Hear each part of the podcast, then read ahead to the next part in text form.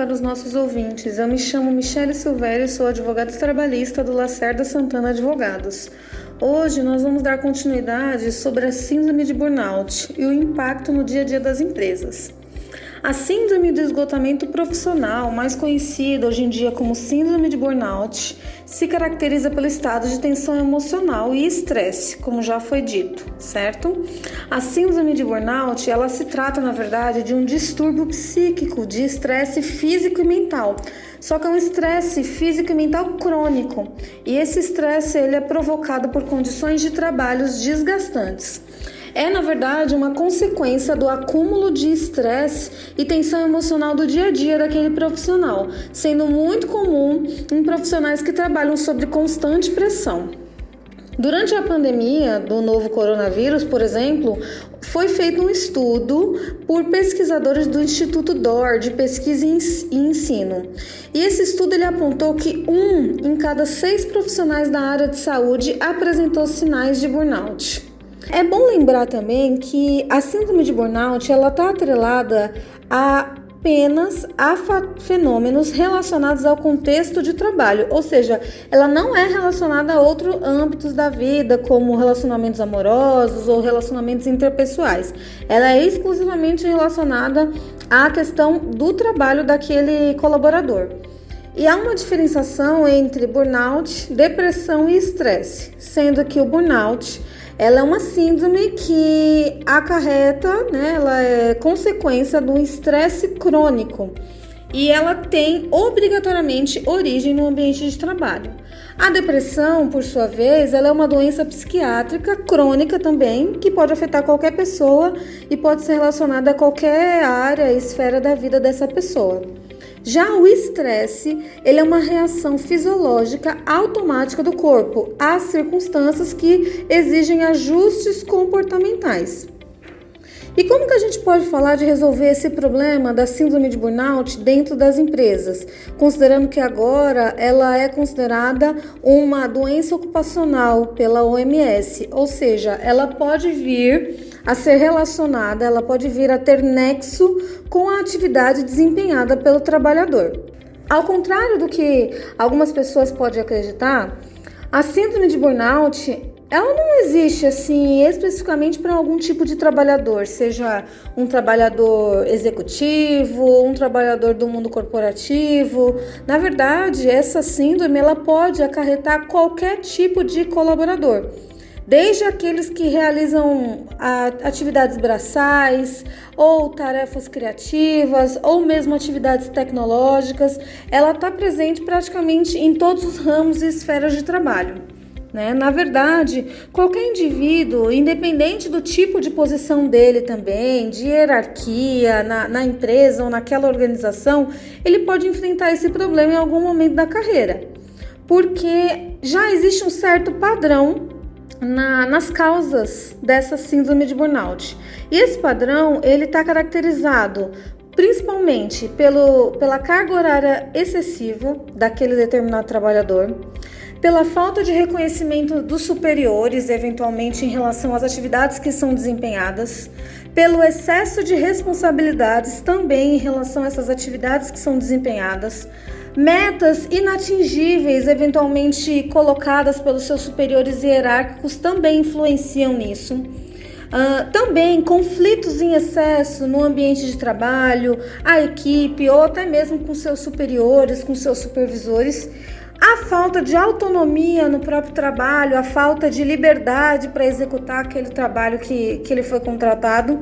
E também existe a possibilidade de ausência de justiça né, no ambiente de trabalho. Essa questão da justiça é uma coisa muito ampla, mas de fato alguns trabalhadores eles se sentem injustiçados perante alguns tipos de normas ou procedimentos que a empresa aplica para alguns e não aplica para outros. Né? Existem também três elementos principais que caracterizam o burnout e eles são importantes a gente ficar atento. Quais são? A exaustão, é aquela sensação que a pessoa ela já passou dos limites, ela já não tem mais é, recursos físicos e nem recursos emocionais para lidar com os conflitos e situações de trabalho. É exatamente a sensação de esgotamento, onde ela vê que ela não consegue mais lidar com aquela situação, ela já estourou todo o limite dela. Também a ineficácia, que seria o sentimento de incompetência, de desqualificação, onde a pessoa ela se sente é, improdutiva, sem reconhecimento também. E por fim, o ceticismo, que seria aquela postura negativa diante de dificuldades, falta de interesse, falta de preocupação, falta de, de empolgação com o trabalho que está sendo desempenhado, com os projetos que estão sendo executados. E qual é o impacto que as empresas elas têm diante dessa síndrome moderna, eu diria assim, né? Hoje, a partir do momento que a OMS considerou essa doença como uma doença ocupacional, esses empregados acometidos, eles têm direito não só ao recebimento do benefício previdenciário, como também ao recolhimento do FGTS nesse período, também à manutenção do plano de saúde concedido pela empresa e a possibilidade de estabilidade provisória ou eventualmente também indenizações por danos morais e materiais. Também impacta nas empresas na emissão de CAT, comunicado de acidente de trabalho, e esse, essa emissão de CAT ela também impacta no aumento do FAP, que é o fator acidentário de prevenção, que vai incidir diretamente sobre a contribuição previdenciária patronal.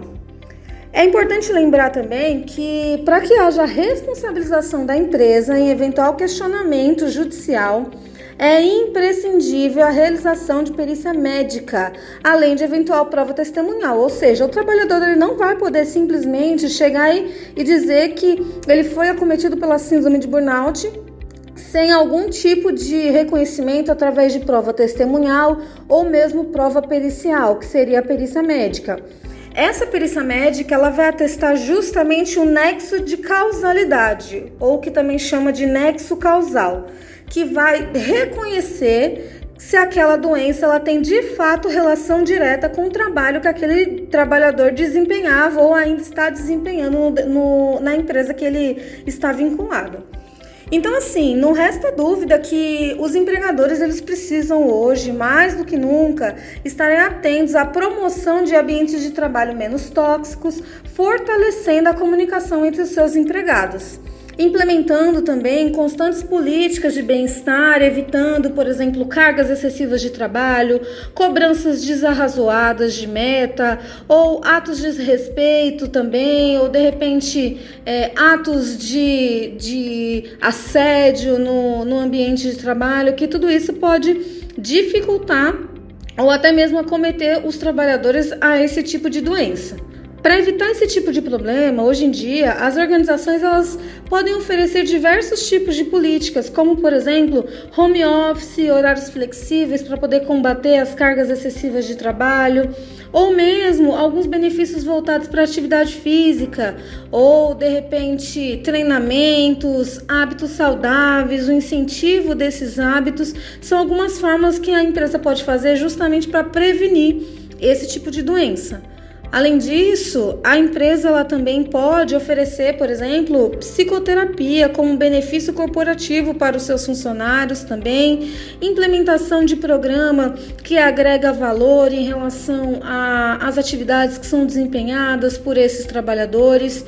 É importante a postura por parte da empresa no sentido de evitar situações que provoquem danos à saúde mental e à saúde física dos seus trabalhadores é, bem como, por exemplo, realização de workshops ou eventualmente é, palestras de especialistas, psicólogos também que podem abordar o tema de uma maneira mais interativa, falar de um assunto relativamente recente que ainda não é muito familiar perante os trabalhadores e assim promover uma seriedade para algo que nem sempre é levado né, de forma tão a sério, que às vezes é, é levado de uma forma até mesmo ridicularizada. Por fim, é interessante ressaltar que a OMS dando ênfase a essa doença, é, caracterizando essa doença como uma doença ocupacional, é uma forma de enfrentar as doenças mentais que têm acometido cada vez mais os seus trabalhadores.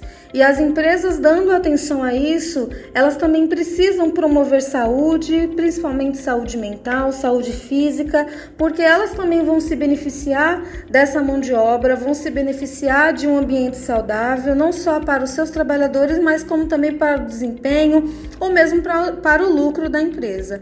É, pensando na promoção de saúde desses trabalhadores, que faz com que as empresas elas também tenham é, um impulso perante as suas atividades.